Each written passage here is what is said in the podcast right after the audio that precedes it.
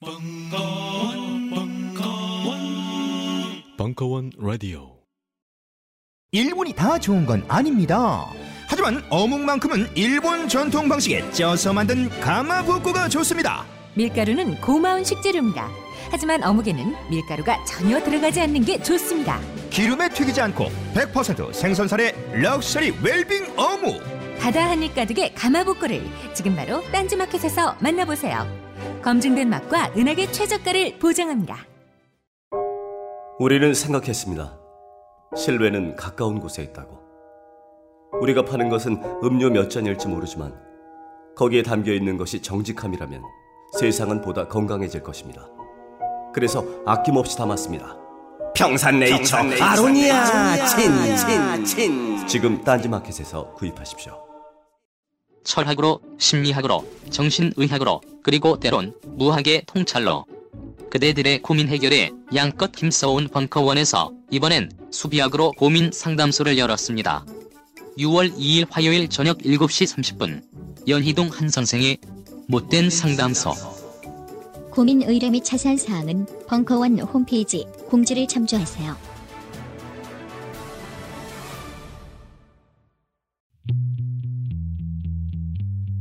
벙커원 역사 선생님 한홍구 교수 특강 역사와 책임 일부 4월 18일 강연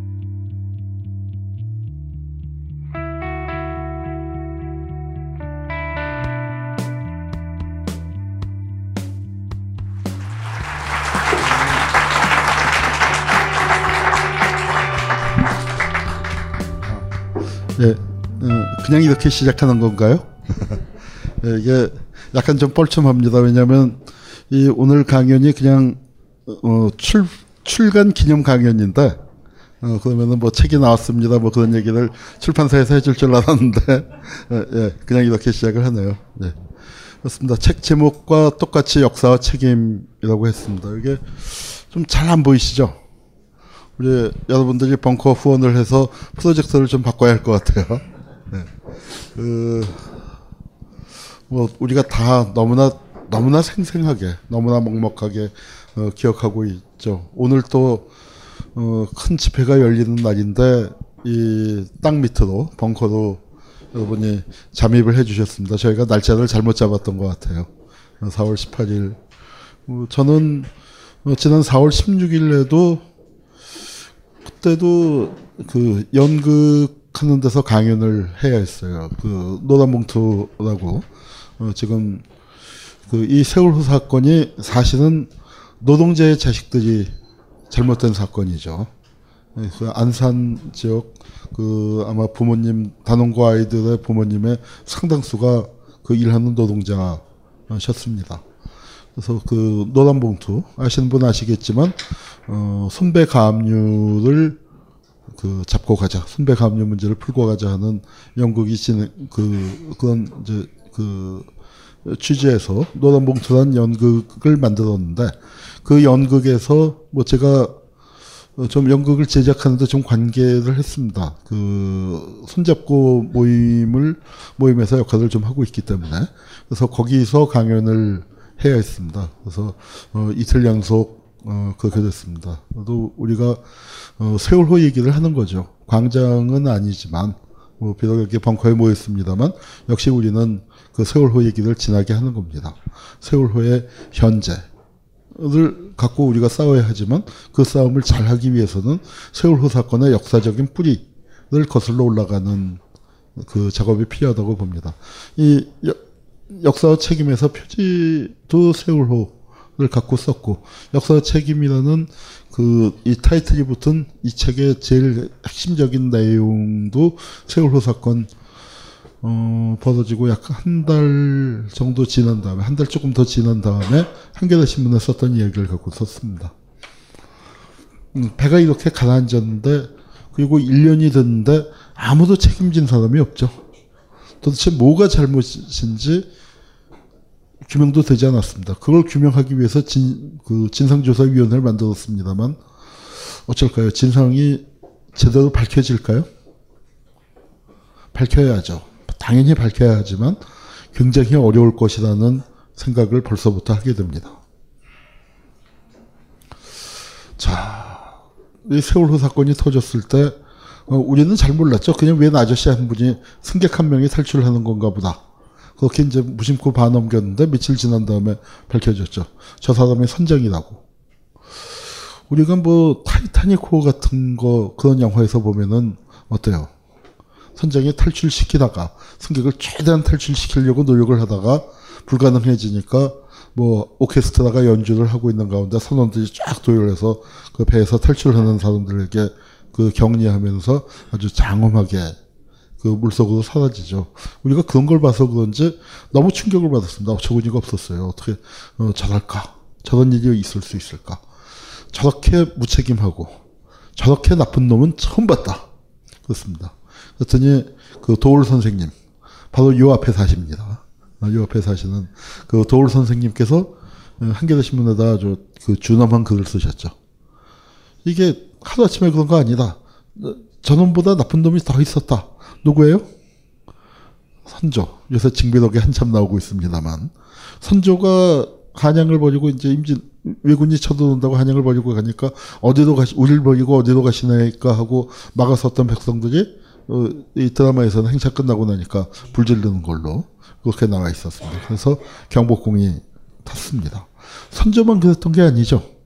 이승만. 우리 저런 얘기 들어보셨죠?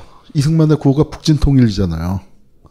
뭐 전쟁만 터지면 점심은 평양에서 저녁은 신의주에서.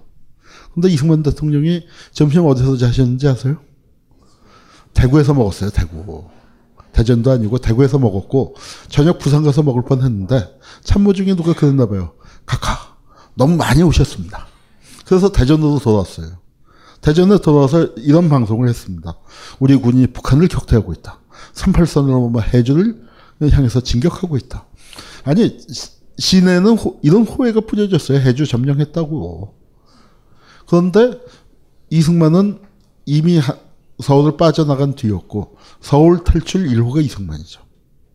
그리고 이 방송 나오고 몇 시간 뒤에 꽝 하더니 사이가 폭파됐습니다.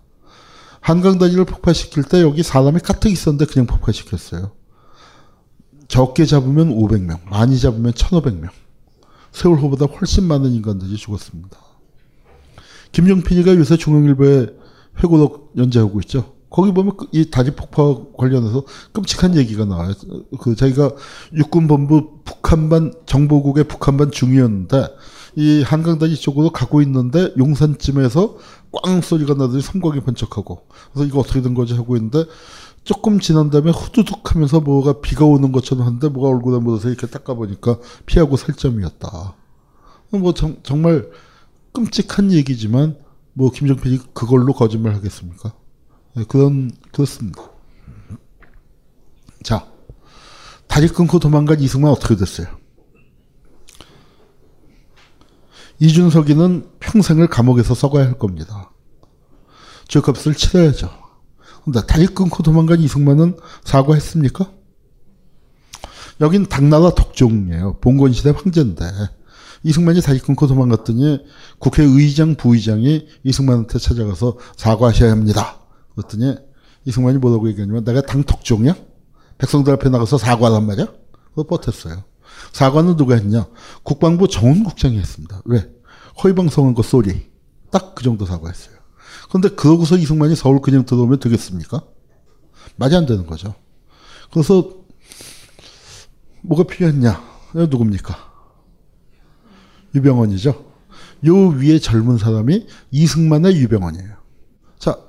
자, 이 세월호 사건이 터졌을 때, 뭐, 그, 소설가 박민규 씨가 명쾌하게 정리했습니다만, 세월호는 배가 가라앉은 사건과 단 한 명도 구조하지 못, 사, 배가 가라앉은 사고와 단 한 명도 구조하지 못한 사건이 복합된 것이다. 그렇게 얘기를 했었는데, 이, 저, 박근혜는 모든 그 세월호 사건의 책임을 다 유병헌에게 뒤집어 씌우려고 악마라고 불렀죠. 세월호의 악마. 근데 세월호의 악마보다 더한 게 한강다리 악마입니다. 이승만이죠. 이승만에게 이승만도 유병헌이 필요했죠. 이 사람이 누구냐면 한강다리 폭파했던 최창식 대령이에요. 겨우 29살 난 대령한테 책임을 물어서 그 사람을 쏴 죽이고 총살시키고 서울에 들어왔습니다. 자, 서울에 들어와서는 어떻게 했을까요? 이게 부역자 처벌이에요. 부역자가 뭐냐면은 세상이 바뀌었는 줄 알고 공산 인민군이 들어오니까 인민군 편에 서서 저 좌익 활동했던 사람들. 만약에 여러분이 세상이 바뀌었는 줄 알고 그런 활동하셨었으면은 어떻게 하셨을까요? 국군이 서울에 들어올 때 인천 상륙작전에서 국군이 서울 들어오면 아, 도망쳤겠죠. 인민군 따라서 남아있던 사람은 뭐예요? 내가 무슨 뭐 저 부역행위 뭐 얼마나 세게 했다고 내가 도망을 가야 돼? 그냥 세상이 바뀌었고 총든 놈들이 와서 집 날르라고 하니까 집 날랐고 집회 나오라고 하니까 집회 나와서 만세 부르는 신용만 했지. 내가 우익 인사 조기 숨어 있어야 하고 밀고 하길 했나? 아니면 청년들 모아놓고 조국이 부른다 낙동강으로 가자 하고 의용군의 등더미에서 내보내길 했나? 그러니까 그냥 멍하니 있었던 사람들이 이렇게 잡혀갑니다. 잡혀가서 어떻게 됐을까요? 죽은 사람이 부지기수예요. 누가 잡혀가느냐? 요거 요거 참 애매한 건데 전쟁통에는 돈이 있으면 위험해요. 돈은 있는데 백이 없는 사람들. 그때 백은 누구예요? 서북청년단 같은 게 백이에요. 서북청년단. 그거 없는 사람들이 밥이고 또 누가 위험하냐?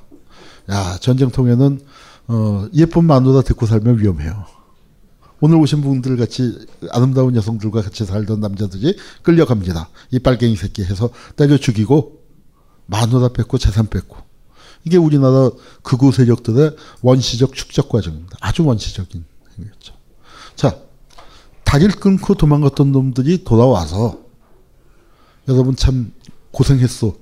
그렇게 위로한 것도 아니고 다리 끊고 도망가서 미안하고 사과한 것도 아니에요. 이준석은 평생 감옥에 썩어야 하지만 이승만은 감옥에 썩지도 않고 사과도 안 했어요. 그거 뭘 했냐? 피난 못 간 서울 시민들을 쥐잡듯이 잡았습니다. 여러분 생각해 보세요. 만약에 이런 일이 벌어진다면 얼마나 어처구니 없겠어. 저 이준석이가 감옥에 가 있는 게 아니라 광화문 광장에 안산 분향소에 나타나서 유가족들한테 네 당신들 아이들 때문에 내 배가 빠졌다고 그렇게 행패 부리는 그건 말이 안 되잖아요. 그런데 실제 그런 일이 벌어졌습니다. 어떻게? 잠복해 있는 적구, 붉은 개들을 적발하는 게 긴급하다. 정실과 관용과 누락이 절대로 있을 수 없다. 공비와 그 주구들을 무자비하게 소탕하자. 왕성한 적개심으로. 그래서 진짜 왕성한 적개심으로 샅샅이 잡아갔습니다. 얼마를 잡아갔냐? 신문기사에 보니까 5만 5천 명 잡아갔대요. 5만 5천 명이면 많아요, 적어요? 많아 배죠? 근데 요게 아주 초반전 얘기예요. 실제 부역자 처벌이 끝난 다음에 경찰이 낸 통계에 의하면은 요거 딱 10배. 55만 명이 조사받았습니다. 부역한 기간은 얼마예요? 6월 28일 날 다리 끊고 도망갔고 9월 28일 날 돌아왔으니까 딱 석 달. 그러면은 딱 석 달 부역한 걸로 55만 명을 잡아줘줬으면은 일제 36년 동안에 부역 일본 놈들에게 부역한 놈들은 몇 명이나 잡아줘줘야 돼요. 근데 이 부역자 처벌을 누가 했습니까? 친일파가 한 거예요. 근데 실제로 반민특위 만들어서 일제에 부역한 민족 관역자들 몇 명이나 조사한 것 같아요? 550명도 조사 못했습니다. 550명도. 이게 정부 수집도에 919명을 사용했다고 통계가 있는데 대한민국 정부가 제시하는 통계 중에서 제일 롱터리 통계예요. 신문 보세요. 하루에 몇, 몇백 명씩 사용시켰잖아요. 이건 정말 이루 말할 수 없이 많은 사람들을 사용시켰습니다. 어떻게 사용시켰냐? 이렇게 재판을 하는데 재판을 한명 한 명 재판하는 게 아니야.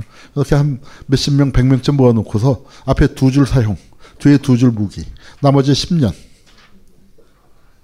그거를 단심제로 했습니다. 지금은 그래도 지방법원, 고등법원, 대법원 가는데 그거 없이 그냥 단, 단심제로 해서 쏴주겠어요. 그래도 그렇게 재판을 받고 죽은 사람은 덜 억울한 사람이에요. 재판도 없이 죽은 사람이 수십만입니다. 자, 요거 영상을 하나 보고 할까요? 그 이분이 그 쉽게 얘기해서 해방 후에 살아서 돌아온 여성 중에서 제일 세게 제일 오랫동안 독립운동하신 분입니다.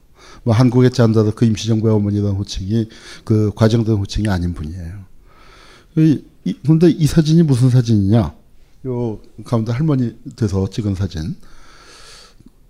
우리나라 최고의 여성 독립운동가가 한국 전쟁 때 부역자로 처벌받고 나와서 찍은 기념사진이에요. 징역 살고 나와서.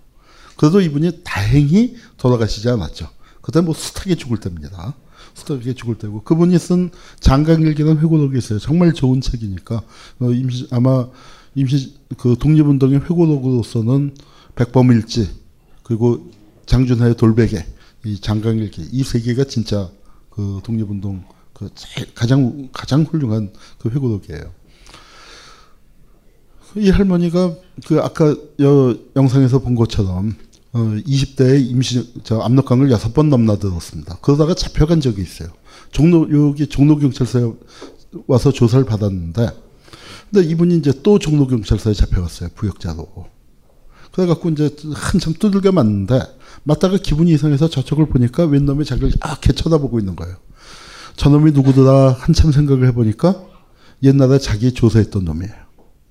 그놈이 이제 저, 그러니까 그 일제 고등계 경찰로 자기 조사했던 놈이 승진을 해서 자기를 이제 딱 어, 보고 있었단 말이죠. 자, 이분이 이분은 시, 아버지가 아주 유명한 분이에요. 독립 저 독립협회 현판을 쓰고 대한협회 회장을 지냈습니다. 3.1운동 실패, 3.1운동 끝나고 난 다음에 음, 74살의 나이에 중국으로 망명을 했어요. 100년 전에 74살이면 지금으로 치면 90노인이죠. 그랬더니 이제 이렇게 따라가서 뒷바라지 하면서 독립운동을 시작을 했는데, 뭐 남편도 훌륭한 독립운동가였고, 이분 아드님이 또 민족일보 기자하고 민주운동 통일운동 역군이에요. 제가 이 집안 내적을 아주 잘합니다. 왜 하냐? 제 친구 할머니예요.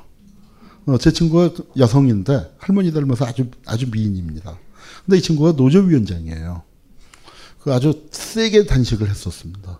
어, 세게 단식을 하고 뭐 90년대 굉장히 유명한 사건의 주역이었는데 제 친구만 노조위원장이 아니고 그 언니도 노조위원장이에요.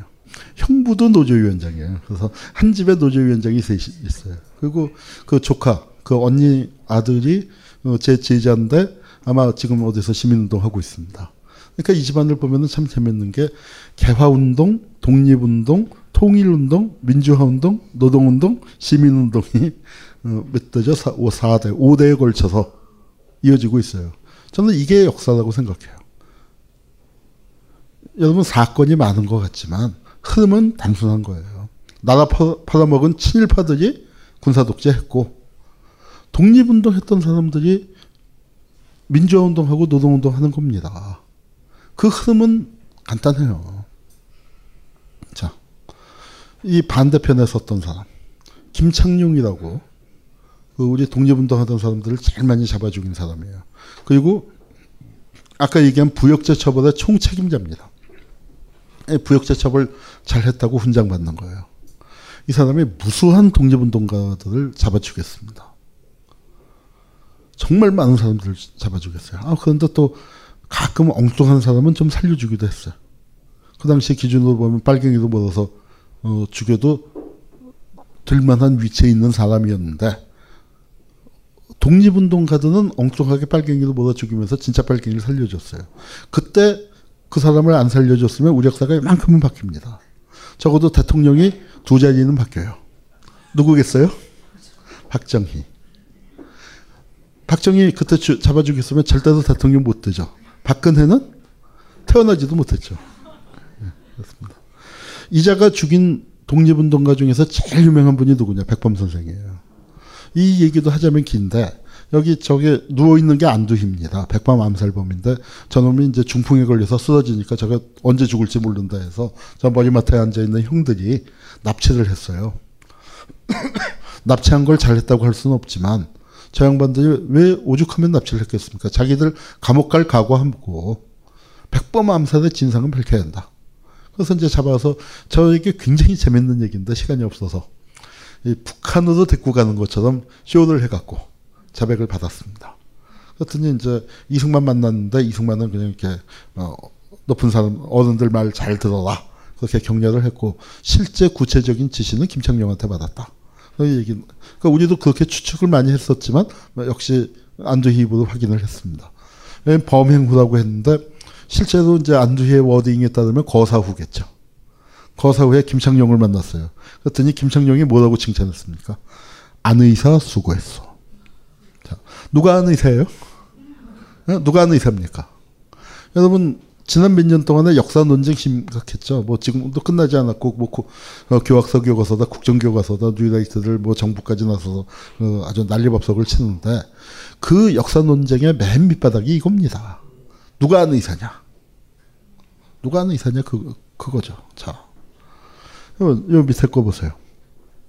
안두희가 서북청년단이에요. 서북청년단은 안두희가 김구를 처단한 게 의거다. 이번에 서북청년단이 재건되면서 그 재건위원장이라는 자가 그런 얘기를 했습니다. 자, 이거, 이거, 안두희가 백, 백범을 처단한 게 의거라는 거예요. 자, 의사는 누구예요? 의거를 한 사람이 의사죠. 어떤 사람이 의사입니까? 이거 정말 기가 막힌 거죠. 의사의 동생은 우리가 어떻게 대접해야 돼요? 대우 잘 해야겠죠? 의사의 동생은. 자, 안 의사의 동생이 80년대에 뭐 했을까요? 만물이 소생하는 봄을 맞아 벙커인들이 바람하지 않았던 1개월 수강권이 수줍게 태어났습니다. 한 달간 벙커원의 모든 강의를 제한 없이 시청하실 수 있는 수강권입니다.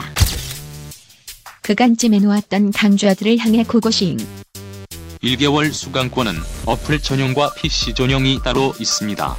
자세한 사항은 벙커원 홈페이지를 참고하세요. 각종 사회 비리와 거짓말에 처절한 똥침을 날려온 딴지일보가 마켓을 열었습니다. 기자들이 검증해 믿을 수 있는 상품들을 은하계 최저가로 판매하여 명랑한 소비문화 창달에 이바지할 딴지마켓. 이제 신뢰를 쇼핑하세요. 주소는 마켓.딴지.com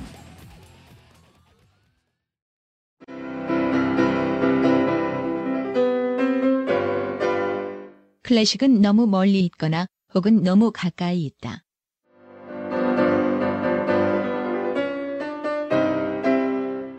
재수 없는 천재주의 예술 사관이 아닌 시대 속 존재로서의 클래식 음악사. 지휘자 겸 피아노 박사의 실연과 함께하는 퍼포먼스형 강좌. 시대 정신과 음악 양식 모두를 아우르는 입체적 이해.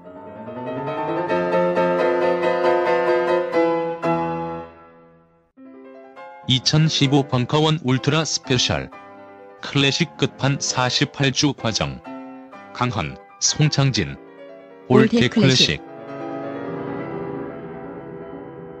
자세한 사항은 벙커원 홈페이지를 참조하세요. 자, 안 의사의 동생이 80년대에 뭐 했을까요? 안 의사의 동생이 80년대에 연대 총장을 지냈습니다. 어떤 안 의사의 동생일까요? 안중근 의사 동생이 연대 총장 지냈다는 얘기는 못 들어봤죠? 이게 대한민국의 현실이에요. 자, 김창룡의 묘가 어디 있느냐? 대전 국립현충원에 있습니다. 거기서 얼마 떨어지지 않은 곳에 광락원 여사의 묘가 있어요. 광락원 여사가 누굽니까? 백범을 낳아주고 길러주신 어머님이에요. 그러니까 우리 국립현충원이라는 데가 백범을 죽인 놈하고 백범의 어머님하고 같이 어? 모셔놓은 그런 기막힌 공간입니다. 이거 어떻게 하면 좋죠? 자, 이게 김창룡이고요. 그 뒤가 누구예요? 네, 박정희. 도저히 특수관계죠. 이것도 참 제가 이 사진을 발견하고서 정말 깜짝 놀랐는데 여기 김창룡이에요. 1950년대 공안 권력의 정점. 이게 누굽니까? 백선엽이에요. 우리 그 뭐 백선엽 너무 유명하죠. 지금 아직 살아 있어요. 한미 동맹의 상징이라고 하는데 백선엽의 창씨명이 최근에 자료에서 나왔죠. 창씨 개명을 한 것만 갖고는 비판을 비난을 해서는 안 된다고 생각해요. 그런데 이 창씨 개명을 보고서 입이 쩍 벌어졌어요. 실제 있었던 인물의 이름을 따서 썼습니다. 그 당시에는 아주 유명했던 사람이에요. 시라카와 요시노리라고. 누군지 혹시 아시겠어요? 아시는 분께는 제가 책을 한 권 드리려고 하는데. 네. 윤봉길 의사가 폭탄 던져서 그거 맞아 죽은 놈이 시라카와 요시노리예요. 일본의 중국 침략군 사령관이란 말이에요.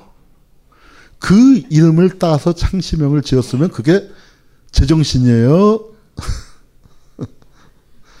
그런 자, 잔데 김창룡의 상관이었습니다. 40년대 공원 권력의 정점이에요. 그리고 한 명 건너서가 이후락이에요. 6, 70년대 공원 권력의 정점. 요놈들이 쭉 어깨동무를 하고 사진을 찍었잖아요. 이게 뭐냐면은 여러분 아까 부역자 처벌 얘기했죠. 부역자 처벌로서 공안 권력이 확립됐습니다. 그리고 그 공안 권력이 어때요? 지금까지 이어지고 있죠. 우리가 민주화운동 열심히 했죠. 새빠지게 민주화운동 했습니다. 민주화운동 결과 공안 세력을 해체시켰습니까? 해체 못 시켰어요. 지금 공안 세력의 정점엔 누가 있어요? 얼마 전까지 비서실장을 했던 김기춘이가 공안 세력의 수장이죠. 근데 김기춘하고 이적자들하고 차이가 뭐예요? 복장이 틀리잖아요. 김기춘이는 군복을 안 입어요. 그래서 복장이 바뀌었단 말이에요. 이걸 전문 용어로 뭐라고 합니까? 문민화. 우리 민주운동이 이렇게 위대한 성과로 평가받는 문민화가 따지고 보면 이런 거예요. 자, 우리 민주운동이 이룩한 또 다른 놀라운 성과. 다리 끊고 도망가서 실제로 사람을 잡아 죽인 이승만이는 사과 안 했는데 박근혜는 사과했어요, 안 했어요? 아, 왜 이렇게 고개를 이게 도리도리 하시는 분들이 많을까? 박근혜 사과했잖아요. 눈물까지 흘렸잖아요. 여러분, 여러분은 닭이 아니잖아요. 그렇게 기억력이 나쁘면 어떡해요, 여러분이. 우리는 닭이 아니에요, 우리는. 난 거기까지만 얘기했어요. 어, 나는, 어? 뭐 특정인을 지칭하지 않았습니다. 네. 자, 이게 우리 민주화운동이 이룬 성과예요. 이승만은 사과 안 했는데 훨씬 더 나쁜 짓을 저지른 거죠. 그래도 박근혜한테는 사과는 받았어요. 얘네들 복장은 갈아입혔어요. 딱 거기까지. 딱 거기까지. 어때요? 여기 오신 젊은 분들께 미안하지만 우리 세대가 제대로 민주운동을 했었으면 여러분들이 좀 더 편안한 세상에서 살아야 했고 또 더 미안한 건 누구예요? 세월호 그 아이들 그런 일들 안 일어났어야 하는 건데 미안하지만 어떻게 해요? 우리가 다시 시작할 수밖에 없는 거죠. 해방됐을 때로 가보자. 1945년 8월 16일이에요. 15일은 아니고. 그래도 이게 정말 해방의 기쁨을 가장 잘 표현한 사진인데 안타깝게도 연출된 사진입니다. 연출된 사진이라는 느낌 안 드세요? 왜냐면 우리가 만세 부를 때 이렇게 줄지어서 만세 부르겠어요? 줄 맞춰서? 사진 기자가 와서 자세 잡고 여기 하고 자 형님들 좀 뒤로 뒤로 뒤로 그래서 여기 줄 맞춰서 포토라인이 형성이 됐고 이 아줌씨 뭐 하고 있어요? 사진 기자 쳐다보고 있잖아요. 100% 연출된 사진이지만 그래도 전이 사진이 너무너무 좋아요. 왜? 이 형들이 서대문 형무소에서 막 풀려난 형들이란 말이에요. 머리가 짧잖아요.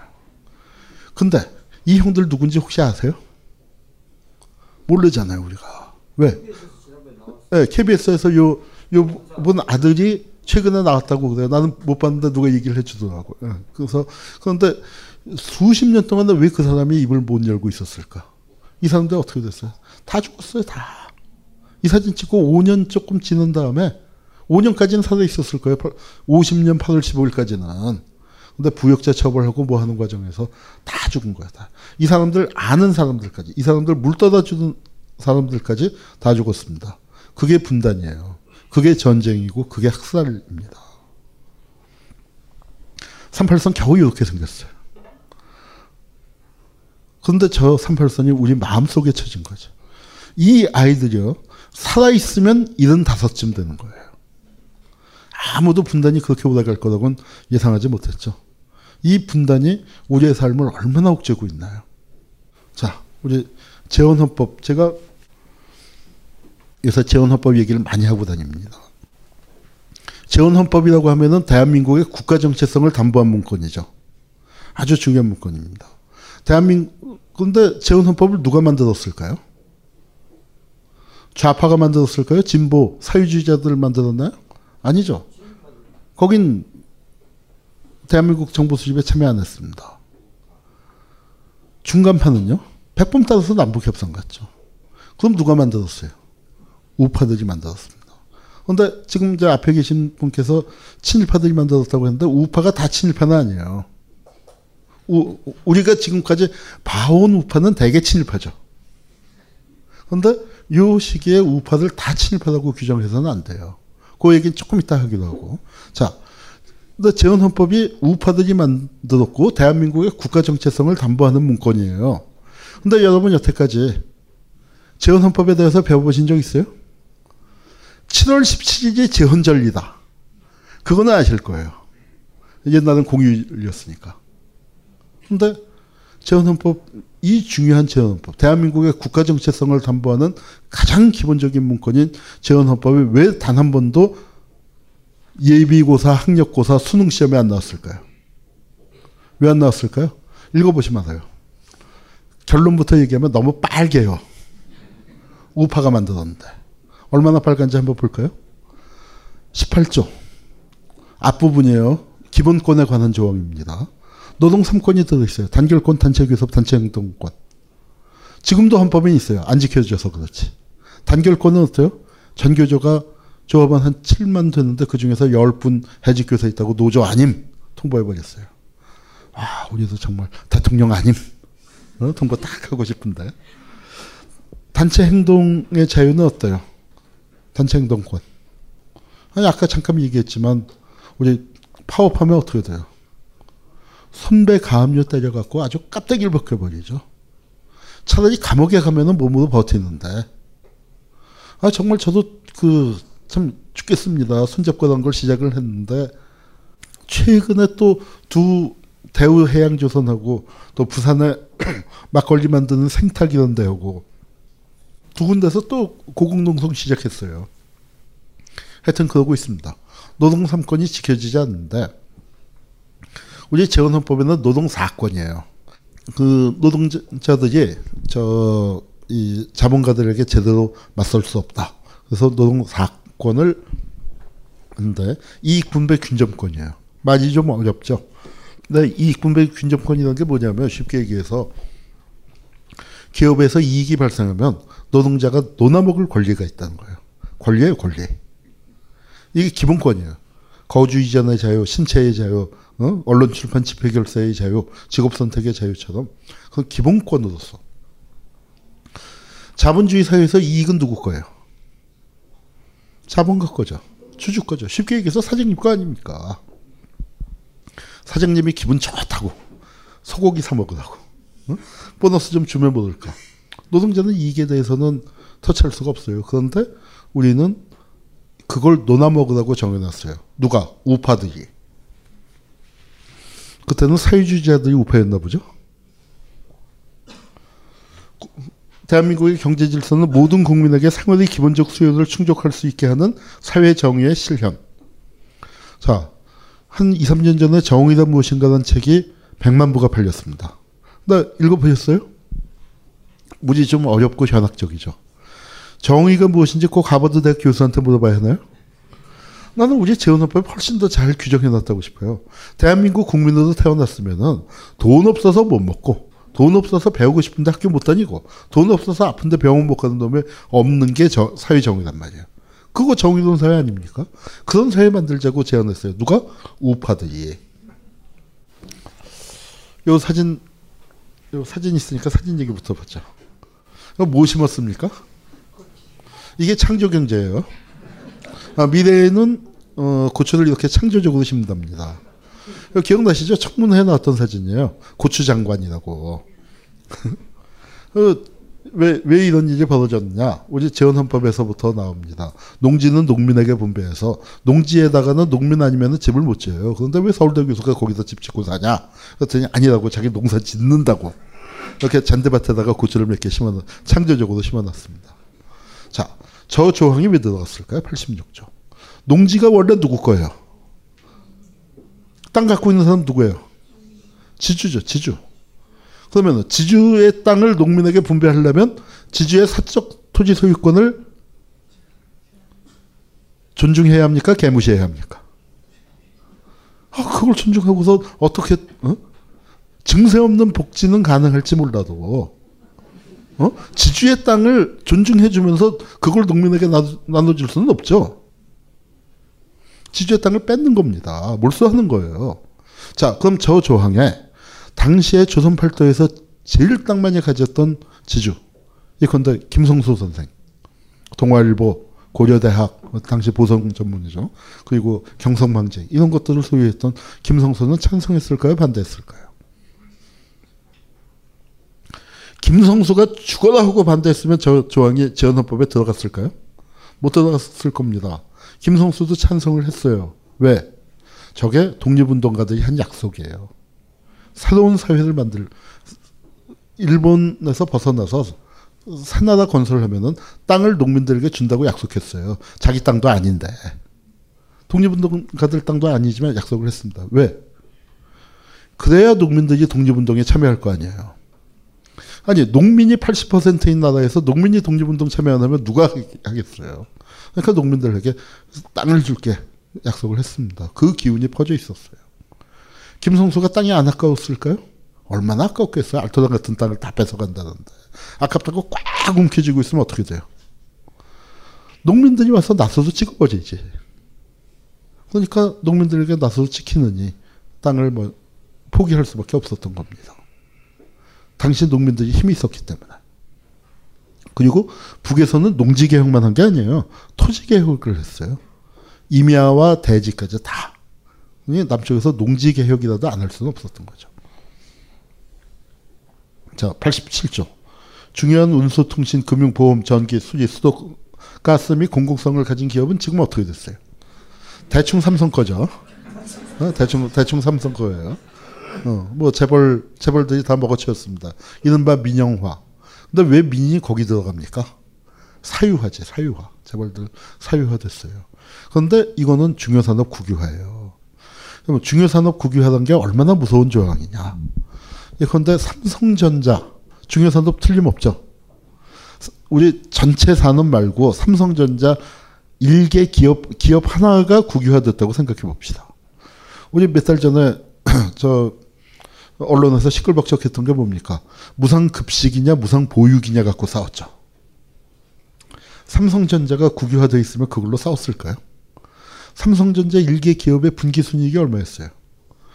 중국이 막 이제 쫓아와갖고 삼성전자가 뭐 그 이익이 줄어들었다 어닝 쇼크가 왔다 그랬지만 뭐 그거 검사를 떨고 있지만 몇해 동안 분기 순이익이 한 10조 됐죠. 자 여기 대학생들 계신가요? 대학생을 자녀들 둔 부모님들은 많이 계신 것 같은데 대학 학자금 얼마예요? 등록금 낼 때 되면 어떻습니까? 자 그래서 대학생도 그렇고 학부모도 그렇고 반값 등록금이 로망이에요. 반값 등록금 하는데 얼마 든다고 그래요? 5조 든다고 그랬습니다. 5조. 그러면은 10조면은 뭐가 돼요? 대학 무상교육이 되는 거 아니야. 10조면은. 삼성전자 일개 기업의 분기 순이익으로 1년 순이익도 아니고 분기 순이익으로 무상교육, 대학 무상교육이 가능하단 말이에요. 그렇게 무시무시한 조항입니다. 너무 빨갛죠? 응? 너무 빨개요. 자, 그런데 저 무시무시한 조항을 저거 재원헌법이 있어요. 근데 작년 말에 종북 좌빨로 해산당한 통합진보당 강령이 저거 있어요, 없어요? 59년도에 북한 간첩이라고 사용당한 조봉암이 이끌었던 진보당 강령에 중요산업 국유화가 들어 있습니까, 없습니까? 없어요. 근데 어디 들어 있어요? 재헌헌법에. 누가 만든 재헌헌법에? 우파가 만든 재헌헌법에. 헌법회의라는 책이 있습니다. 이분이 재헌헌법을 기초하는 실무 책임자였어요. 그 현민 유진호 박사라고 초대 법제처장이에요. 초대 법제처장으로 있을 때 쓴 책입니다. 저 책을 보다가 제가 깜짝 놀랐어요. 요거 수능 시험에 한번 과도 넣게 해보고 싶어요. 헌법의 경제조항에 대해서 우리나라는 경제 문제에 있어서 개인주의적 자본주의 국가의 체제를 뭐 했어요? 뭐 했어요? 폐기했대. 그럼 뭘 채택했어요? 사회주의를 채택한 적은 없습니다. 사, 어디 가서 사회, 뭐, 벙커에 왔더니 한홍구가 사회주의를 채택했다고 하더라. 그럼 역사 왜곡이에요. 뉴라이트를 펄펄 띱니다. 우리는 왜곡하면 안 되죠. 사회주의, 적자, 돈 들어가는 거 아니까 사회주의 적. 나 우리가 재헌헌법에서 너무너무 강조했던 게 균등입니다. 균등이라는 건 분배를 안 하고서 균등이 되겠어요? 우파지만 균등을 강조했다 이거예요. 개인주의적 자본주의 국가의 체제는 확실하게 폐기했어. 폐기가 뭐예요? 국에서 쓰레기통에 버린다는 얘기죠. 이래서 재헌헌법이 시험에 안 나옵니다. 애들이 배울까봐. 근데 이게 뭐예요? 대한민국을 처음 만들 때 했었던 약속입니다. 그리고 이런 내용이 왜 들어갔을까요? 이게 임시정부의 약속과 별로 틀리지 않아요. 독립운동가들이 꾸었던 꿈과 틀리지 않습니다. 재헌헌법은 우파들이 만들었어요. 그리고 북한 임시 저 임시민위원회 거기서 뭐 민주개혁하고 그럴 때 만든 거 민주 저 민주개혁 20개조 정강 같은 거 그런 것은 우리 임시정부를 기준으로 독립운동 일제시대 때 독립운동 하던 사람들 기준으로 놓고 보면 좀 왼편에 가 있어요. 요건 좀 오른편에 가 있고 그런데 같은 강의 왼쪽과 오른쪽가예요. 이 재헌헌법이 비록 우파들이 만들었지만 독립운동가들이 꾸었었던 그 꿈을 분명히 이어받고 있습니다. 약간 오른쪽으로 치우쳤을 뿐이지. 박헌영의 애인? 한국의 마타하리? 의문의 한 여인. 북한에서는 미국의 스파이로, 미국에서는 좌익과 결탁한 악마로 지목되었던 여인. 현 앨리스. 그녀로부터 냉전 시대의 비국적 사건들은 대연쇄를 이루게 되는데 더 자세한 이야기는 5월 19일 저녁 7시 30분 벙커원 지하에서 들어보시라. 벙커원 홈페이지에서 신청하고 오시는 분들께는 아메리카노를 발수하.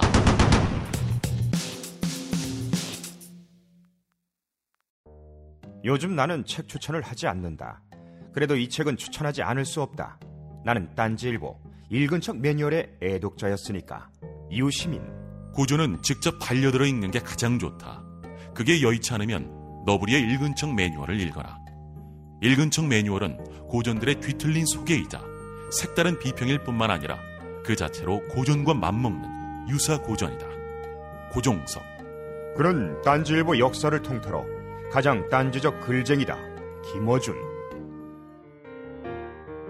고전이 얼마나 재밌는가를 은하계에서 가장 재밌게 설명하는 책. 딴지 편집장 너브리의 고전문학 읽은 척 매뉴얼.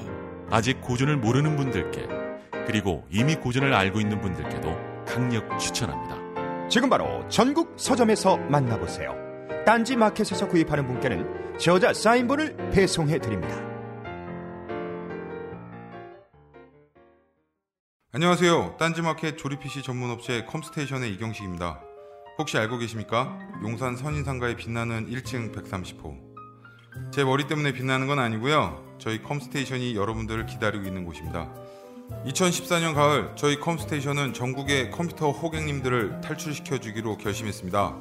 더 이상 용산에서 어리버리하게 돌아다니지 않아도 될 우리 딴지스를 위해 신뢰와 정직함으로 컴스테이션이 선인상가 1층 130호에서 여러분들을 기다리고 있겠습니다. 친절함이 무엇인지 경험해보고 싶으신 분들은 주저하지 마시고 놀러오세요. 마음을 담아 설명드리겠습니다. 전국의 딴지스들이 엄지손가락을 치켜 세울 때까지 최선을 다하겠습니다.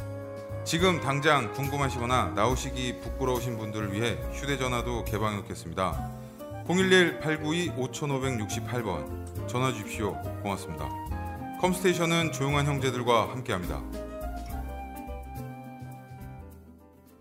자, 재헌헌법의 기본 정신을 뭐라고 썼냐? 정치적 민주주의와 경제적 사회적 민주주의를 조화하는 데 있다고 설명을 했습니다. 경제 민주화가 그냥 나온 게 얘기가 아니란 말이에요. 아주 오래된 꿈이에요. 여기서 정치적 민주주의는 뭐예요? 저게 자유민주주의예요. 좁은 의미의 자유민주주의. 근데 우리 대한민국은 자유민주주의만이 아니라 자유민주주의 플러스 경제적 사회적 민주주의를 지향했다 이거예요. 그걸 뭐, 뭐라고 불러요? 그게 진보적 민주주의예요. 자, 진보적 민주주의 임시정부 의사록에 보면은 여기 진보적 우리 개헌하고 난 다음에 이 개헌의 성격을 설명하는데 진보적 민주주의다. 임시정부 국회에서 선택한 채택한 그 헌법에 보면은 진보적 민주집권제의 원칙의 채용을 주안으로 삼고 개헌을 했다. 그게 나와요. 백범 선생이 그 발표한 성명서에 보면은 진보적 민주주의를 위해서 정부를 만드는데 그게 임시정부고 우리 독립되면은 세계에서 가장 진보적인 민주 민주주의를 실시하겠다 그렇게 얘기했습니다. 근데 지금은 진보적 민주주의를 얘기하면 어떻게 돼요? 내라는 멋제예요. 통합진보당이 그걸로 걸렸잖아요. 자, 이게 이 김대중 대통령이 내라는 멋제도 걸렸을 때 사진이에요. 그 사형수가 18년 만에 대통령이 17년 만에 대통령이 됐습니다. 대통령이 당선이 됐어요. 다시는 우리나라에서 내라는 멋제는 없을 것이다 했는데 그게 부활한 거예요. 제가 17년 만에 법정에 불려 나가서 저, 도 법정에 섰습니다. 피고도 쓴 건 아니고 증인으로 나가서 이 얘기했어요. 재헌 헌법이 진보적 민주주의다. 우리 임시정부가 진보적 민주주의다. 우리 지금 보면은 임시정부의 법통을 개성했다고 하는데 그 진보적 민주주의를 하겠다는 게왜 나라는 뭐고 그게 왜 종북 좌빨리냐. 하여튼 아우성을 쳤습니다. 근데 이건 해산을 당했죠. 대한민국의 적이네요. 헌법이 대한민국을 지켰다. 뭐 조선일보에서는 이렇게 떠들어냈습니다. 자, 이게 내란음모 사진이에요. 옛날 내란음모에 걸렸던 사람들. 예, 요거 누구예요? 요거 누구예요? 예, MB의 추억에 들어가야 할 건데 MB가 걸린 제목이 내란음모죄예요. 예? 우리나라에서 내란음모에 안 걸리면은 정치 지망생이지 정치인 아니에요. 예? 이거 그러니까 MB한테도 나는 뭐죄 덮어 씌웠었습니다. 근데 이제 하여튼 지금 또 이렇게 나는 뭐가 다시 횡행을 하고 있어요. 다시 옛날 얘기도 좀 돌아가 보겠습니다. 이 좋았던 재헌 헌법이 왜 꽝이 났는가? 그 얘기를 좀 해보죠. 우리가 반민특위를 만들었습니다. 친일파는 그래도 청산하고 가야 할 거 아니에요. 그래서 반민특위 이제 친일파들이 잡혀가는데 요놈 어때요? 아주 그냥 그 기가 죽어서 다 움츠리고 있죠. 그런데 요놈이 요놈이 요놈이에요. 어때요? 딱 버티고 분위기가 달라졌죠. 무슨 일이 있었을까요? 그동안의 반민특위가 박살난 거죠. 자, 반민특위가 왜 박살났냐? 이놈이 누구냐면은 악질 고등경찰의 대명사 노독술이에요. 그러니까 친일파 중에서 제일 나쁜 놈 고를 때 아까 본 김창룡하고 노독술이가 이제 이 결선 투표에 진출하는 놈들인데 자, 이 노독수리가 잡혀갔다 나와서 이게 뭐냐면 헌병이 돼서 서울 지역 부역자 처벌 책임자입니다. 노독수리가. 근데 노독수리가 잡혀갔을 때 친일파들이 난리가 난 거예요. 노독수를 구해내자. 왜? 노독수리가 처벌 안 받으면 자기들 안전하잖아요. 제일 나쁜 놈이니까 노독수리가. 그래서 음모, 음모를 꾸몄습니다. 노독수를 어떻게 구해내지? 반민특위를 쳐부셔야 할 텐데 반민특위부터 치면 어떻게 될까요? 국회에서 시끄러울 거 아니에요. 국회에서. 그래서 이놈들이 머리가 좋아서 국회를 먼저 쳤습니다. 이게 뭐냐면 국회 프삭치 사건. 남노당 프삭치 사건이라고 불리는 대한민국 정부 수립 이후에 최대 최악의 용공 조작 사건입니다. 이번에 내란모 사건에서는 이석기 국회의원 한 명이 걸려들었지만 이건 국회의원이 열댓 명이 걸려들었어요. 그 사람들이 누구냐면 반민특위 만드는데 앞장선 사람들이에요. 이 사람들을 잡아놓고 그게 49년 5월 중순이에요. 그리고 6월 초에 6월 6일인가 반민특위를 습격했습니다. 노독수리를 체포해서 데리고 있었던 데가 반민특위의 특경대, 특별경찰대예요. 어? 그럼 반민특위 뭐가 있었어요? 자, 우리가 세월호 특별법을 만들면서 무엇을 요구했었습니까? 수사권과 기소권을 요구했는데 경찰이 있었으면 뭐가 있는 거예요? 수사권은 있는 거죠. 반민특위 특경대가 잡아갔단 말이야. 그래서 근데 중부서 경찰들이 와서 반민특위를 그 특경대를 따져 부셨어요. 그 소식을 듣고 반민특위 특별검찰부장이 쫓아갔습니다. 반민특위 뭐가 있어요? 검찰부가 있었으니까 기소권이 있었단 말이에요. 이번에 우리 그거 만들려고 할 때 산누리당에서 뭐라고 그랬어요? 전례가 없습니다. 없긴 왜 없어요? 없긴 왜 없습니까? 전례가 이렇게 있는데도 없다고 주장하는 놈들이 전례 없이 나쁜 놈들이죠. 응? 전례 없이 나쁜 놈들이 그랬는데 자 반민특위 특별검찰부가 있었어요. 특별검찰부뿐만 아니라 특별재판부까지 있었습니다. 왜? 일반 법원 경찰에 친일파 많았고 일반 검찰에 친일파 많았고 법원에도 친일파 많았는데 친일파가 친일파를 수사하고 기소하고 재판할 수 없으니까 친일 문제에서 자유로운 분들로 깨끗한 분들로 특별 경찰, 특별 검찰, 특별 재판부를 뒀던 거예요. 반민특위 특별 검찰 부장이 습격당했다는 소식을 듣고 쫓아갔는데 이 양반이 누구냐면 검찰총장이에요. 근데 반민특위 특별 검찰부대가 무지 센 데죠. 현직 검찰총장이 그 특검부장을 맡았으니까. 그래서 상황을 수습하기 위해서 권총을 빼들었어. 야, 이 자식들아, 뭐 하는 거야? 그리고 딱 이렇게 폼을 쟀는데 어떤 일이 벌어졌을까요? 중부서 순사들이 무장 해제시켰습니다. 아니 일국의 검찰총장이 총을 빼들고 상황을 제압하려고 했는데 수습하려고 했는데 무장 해제를 당했어요. 순사들이 누구 백 믿고 했겠어요? 이승만 백 믿고. 특경 해산은 내가 지시했다. 이승만 백이에요. 이 세 가지 자, 이 사건이 터지고 이, 한 2, 3, 3주쯤 지난 다음에 백범 선생이 총에 맞았습니다. 이 세 가지 사건. 남노당 프삭치 사건, 반민특의 습격, 그리고 백범의 암살. 이 세 가지 사건이 정말 그 친일파가 쿠데타를 일으켜서 대한민국을 잡수하는 거예요. 전 세계에서 2차 대전 이후에 독립한 나라 한 150개쯤 되는데 그 중에서 여러분 생각해 보십시오. 동, 식민지에서 독립한 나라에서 누가 주도권을 잡는 게 맞겠어요? 독립운동 하던 사람들이 잡는 게 맞겠어요? 아니면은 제국주의에 빌부터 먹던 놈들이 잡는 게 맞겠어요? 대부분의 나라가 다 독립운동 하던 사람들이 권력을 장악했습니다. 지구상에서 딱 두 나라. 딱 두 나라가 제국주의에 빌붙었던 자들이 권력을 장악했어요. 하나는 그나마 없어졌습니다. 40년 전에. 어디예요? 남베트남. 두 나라의 공통점이 뭡니까? 분단 국가예요. 분단 국가. 지구상에서 유일하게 제국주의에 빌붙었던 자들이 권력을 장악하고 유지해온 나라가 분단국가고 그들이 권력을 확립하는 분기점이 된 게 이 사건이죠. 이거는 예고편입니다. 본 게임은 뭐예요? 백범 선생 돌아가신 날이 49년 6월 26일이고 딱 1년 후에 전쟁 터지면서 전쟁이 본격화되면서 보도연맹 학살, 민간인 학살, 부역자 처벌 이 과정을 거치면서 공안 세력이 권력을 확실하게 장 을 했어요. 우리가 민주화를 해서 좀 공안 세력이 한 발 물러난 것처럼 보였지만 실제 권력을 장악하고 있죠. 백범 어때요? 자, 5만 원까지 여러분 쓰십니까? 비타 500 상자에 얼마가 들어가요? 네. 비타 500 상자에 들어있거나 아니면은 마늘밭에 많이 숨어 있다고 그래요. 네. 원래는 10만 원권을 만들려고 그랬습니다. 도안까지 다 돼 있었어요. 그런데 정권이 바뀌고 났더니 안 찍어버린 거예요. 이게 대한민국의 현실입니다. 왜? 팩범을 처단한 게 의건데 저는 흉악범을 갖다가 화폐의 인물로 모실 수 있어요? 말이 안 되는 거죠. 자, 이건 누굽니까? 김주열. 4.19에 도화선이 됐었던 김주열이에요. 어떤 자식이 김주열을 저렇게 만들었습니까? 어떤 놈이 도대체 저랬어요? 저놈이 잡혔었어요.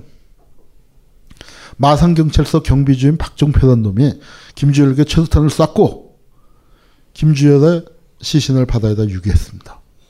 저 흉악한 놈을 재판에 보냈어요. 그래서 이 사진에 익스표 친 게 박정표입니다. 저놈이 도대체 어떤 놈인가 자격을 조사해 봤더니 아 이런 기록이 나와요. 반민특에 잡혀갔던 놈이에요. 기사 보세요. 반민특에서 조사를 받은 악질 헌병 박정표. 당시 창시명은 아라이 김기치. 그런데 밑에 보면 어때요? 반민특에서 무죄 받았잖아요. 왜? 친일파들이 반민특이 습격하고 난 다음에 유해무해해서 롤러랄라 풀려났어요. 반민특에 잡혀갔던 악질 고등경찰의 대명사 노덕수는 풀려나와서 헌병이 돼서 부역 서울 지역 부역제처벌 책임자가 됐고 악질 헌병 아라이 경기치는 풀려나서 경찰이 돼서 김주현을 쏴주겠습니다. 이게 반민특위 재판 기록이에요. 정말 우째 이런 일이죠. 이게 말이 됩니까? 만약 어떤 사람이 시나리오를 저렇게 써왔다. 그러면은 아유 그 뭐 친일파 고발하겠다는 뜻은 알겠는데 너무 자기적이다. 어떻게 그런 일이 있을 수 있겠냐? 말도 안 된다. 근데 그런 말도 안 되는 일이 대한민국에선 실제로 벌어지는 겁니다. 자, 그 사연을 하나하나 얘기하다간 여러분이 3박 4일 여기 벙커에 어, 계셔야 하기 때문에 그거는 뚝 찌어서 요즘 얘기도 하죠. 자, 여러분 변호인 보셨습니까? 여러분 제가 그 아까 한 장 종이 나눠드렸죠. 차동영이 누구예요? 이 변호인에 나오는 경찰이죠. 자, 변호인 볼 때는 참 기분이 좋았어요. 저는 정말 동시대를 살았잖아요. 아, 맞아. 저런 일이 있었지. 그래. 우리에게 저런 변호사가 있었어. 아, 오래간만에 연락해서 소주라도 한 잔 해볼까? 근데 두 시간 지난 다음에 어둑어둑한 거리에 나왔더니 어때요? 볼 때는 몰랐는데 기분이 참 더럽더라고요. 왜? 송 변호사 어디 갔어요? 노장 어디 갔습니까? 죽었잖아요. 죽었잖아요. 자, 근데 차동영이 뭐하고 있어요? 현실에서 차동영과 제일 닮은 놈이 이근환이죠. 김근태가 죽어갈 때 이근환이 기자회견을 했어요. 기자 인터뷰를 했는데 뭐라고 얘기했습니까? 자기 고문 같은 거 안 했대요. 그냥 빨갱이들은 조금 엄하게 신문했을 뿐이에요. 자기는 애국했대요. 그 시절로 다시 돌아가도 자기는 똑같이 할 거래요. 그러고 떠들고 있었습니다. 강 검사. 영화에서는 두 시간 동안에 극적인 재미를 그 제, 극적으로 재미있게 끌고 나가려니까 검사 역할이 줄어들었죠. 그래서 대립 구도를 송변과 차동용에다 맞췄죠. 근데 현실 세계에서는 이 검사가 훨씬 더 중요한 역할을 하고 훨씬 더 나쁜 놈입니다. 요 강검사 같은 놈 지금 뭐 하고 있을까요? 강검사 같은 놈의 큰 형이 누구예요? 이, 여기에다가 제가 책을 썼죠. 책에다가 썼죠. 김기춘 대한. 그 김기춘이에요. 대한민국에서 조작 간첩 사건을 제일 많이 만든 게 김기춘입니다. 이게 김기춘이가요. 유신 정권 7년 동안에 4년 반을 중앙정보부 대공수사국장을 지냈어요. 그 속에서 그때 만든 간첩 사건입니다. 여기 김호자는 제일동포 여성이 아, 정말 그 어, 말도 못하게 심하게 김호자뿐이 아니죠. 자 이자가 비서실장이 됐더니 내라는 모 사건이 터졌어요. 이자가 비서실장이 됐더니 이자가 최장수 국장으로 있었던 중앙정보부 대공수사국이 또 간첩을 조작했습니다. 이렇게 되는 거예요. 왜 이자가 있을 때 조작 간첩 사건이 제일 많이 일어났느냐? 김기춘이가 대공수사국장이 되기 이전에는요. 아, 그때는 조작 간첩 사건이 없었던 건 아니에요. 조금 덜어 있긴 있었는데 조작 간첩 사건을 만들 필요가 별로 없었어요. 왜냐? 진짜 간첩이 너무 많았어요. 근데 어떤 일이 벌어졌냐면 7사 남북 공동성명 하고 난 다음부터 북에서 간첩을 안 내려보냈습니다. 아주 안 내려보낸 건 아니고 확 줄어들었어. 확. 근데 김기춘 때는 어땠어요? 대공수사국 인원을 천명을 늘렸습니다. 천명을 아 천명을 다 늘리려고 계획을 세웠다가 700명밖에 못 늘렸어.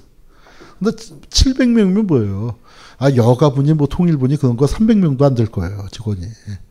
그러니까 대공수사국이 일개 국이 아닌 거예요. 어마어마하게 큰 부서입니다. 간첩 잡는 사람을 왕창 늘렸는데 간첩이 안 되려면 어떻게 돼요? 다시 구조조정해야 합니까? 그놈들이 큰일 났잖아요. 간첩이 안 내려오면 국가안보에 도움이 되지만 이거 자기들 job security에 큰 문제가 생겼잖아. 왜 간첩을 북에서 안 내려보냈냐? 뭐 책에 보면은 남북 공동성명 체결하고 난 다음에 신사협정을 맺어서 안 내려왔다. 그런데 그건 아니고요. 왜냐? 간첩을 내려보냈는데 어리버리 하다가 다 잡혀서 안 내려보냈어요. 엄청난 저 고비용 저효율 사업이 됐으니까. 왜냐?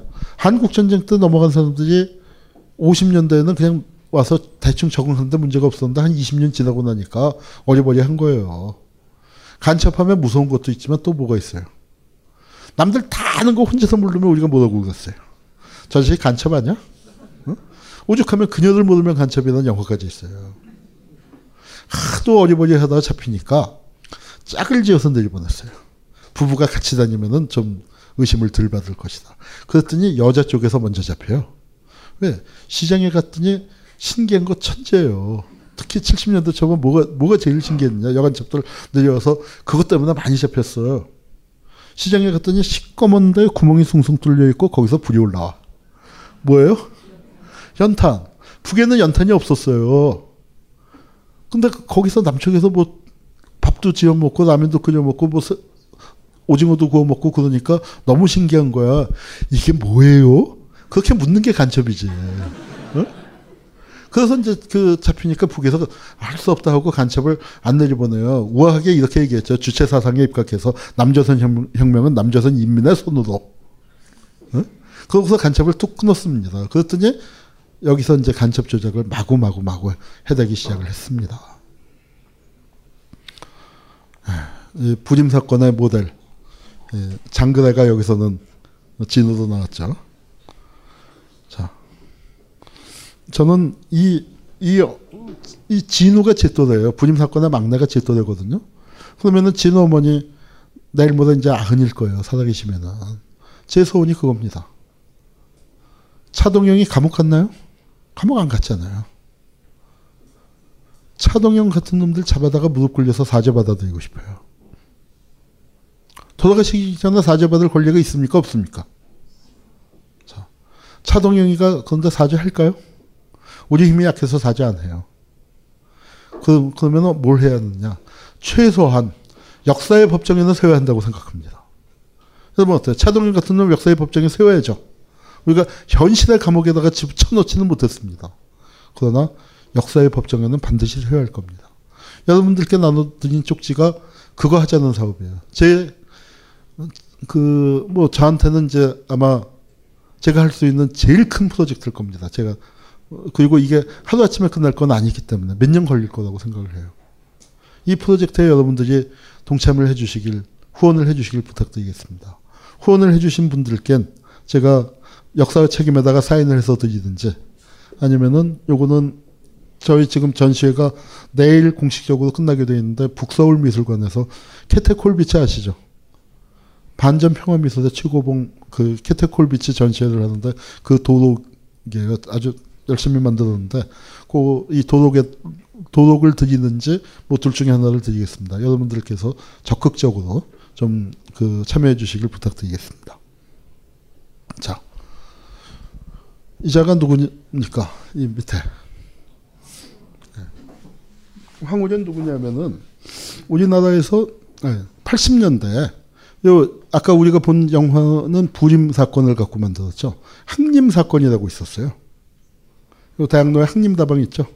그 이름 따서 항림 사건인데 항림 다방에서 많이 모였다고 해서 이 사건은 사형 판결까지 나왔습니다. 다행히 집행은 안 됐지만 그 사건의 판사가 황우려예요.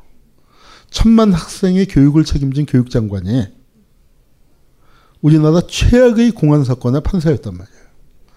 저 위에 왼쪽 여러분 보시기 왼쪽 저게 부임 사건의 주임 검사입니다. 지금은 나이가 많아서 은퇴했는데 은퇴하기 전까지 한나라당 정책위 의장을 지냈죠. 울산에서 삼선 의원인가 지냈습니다. 그 옆엔 누구예요? 이 사람은 혹시 작년 연말에 텔레비에서 많이 못 보셨어요? 많이 나왔습니다. 통합진보당 해산의 주역이에요. 언론에서 종편에서 무지 띄워줬습니다. 이 사람이 부림 사건의 실제 검사였던 고용주입니다. 그런데 한총련 해산의 주역이었고 이번에 통합진보당 해산의 주역이에요. 법무부에서 낸 문건의 70%가 고영주 글을 해서 control C, control V 해서 짜집기 한 거예요. 통합진보당 해산의 기획자입니다. 지금 뭐 하고 있을까요? 세월호 진상규명위원회의 새누리당 측 위원이에요. 몸소 지금 공안 세력의 수장이라고 저는 생각을 합니다. 그런데 훨씬 더 야전형이죠. 세월호 진상규명 문제가 그만큼 그쪽에도 중요한 중요한 거다. 고영주가 직접 나와서 거기서 딱 맞고 있는 거예요. 이 공안 세력 거기 대장입니다. 김대중 내란모 사건. 자, 김대중 대통령이 사형수였죠. 그런데 이석기는 몇 년 받았어요? 12년 받았다 9년 받았죠.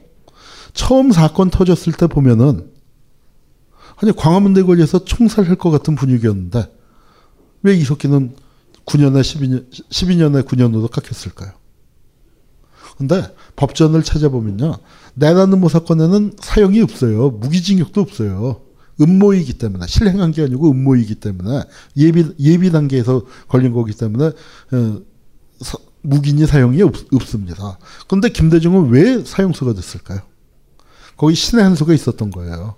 김대중을 사형시키기 위해서 미리 이 간첩 사건이 있었습니다. 한민통이 반국가 단체로 판시되었고 반국가 단체의 수괴이기 때문에 국가범법을 적용해서 사용을 시킨 거예요. 이게 김대중 내란 모 사건에서 김대중을 사용시키는 신의 한 수였죠. 이 그 피해 당사자가 김정사 씨인데 이분이 저를 제일동포인데 저를 찾아온 적이 있어요. 자기 재심 그 해야겠다고 억울 그 그러면서 이제 그 제가 재심 사건 많이 다뤘으니까 그 얘기를 하는데 제가 물어봤죠. 선생님 그 간첩 사건 기억나십니까? 아, 그 아니 저 판사 누군지 기억나십니까?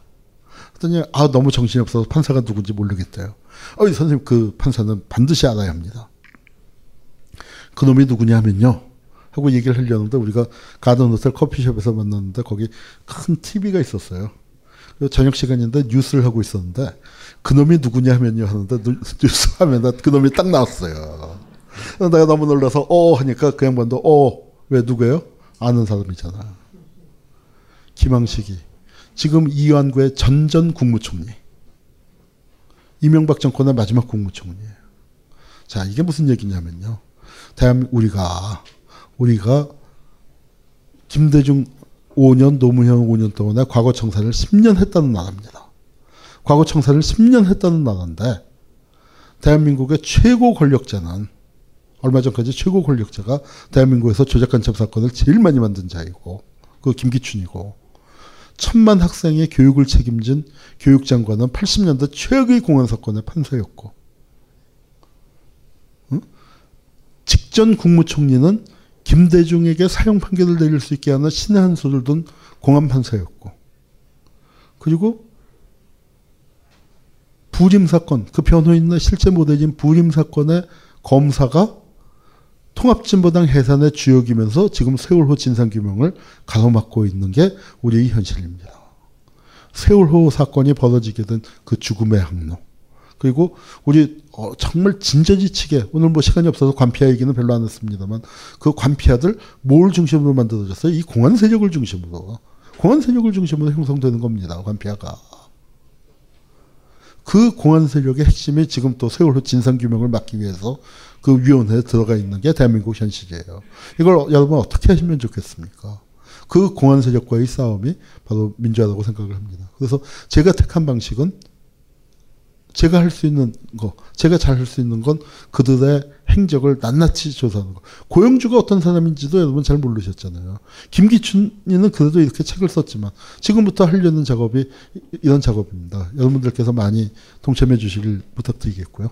5분만 쉬었다가 하겠습니다. 네. 이 강의는 벙커원 어플에서 동영상으로도 시청하실 수 있습니다. 벙커원, 벙커원, 벙커원 라디오.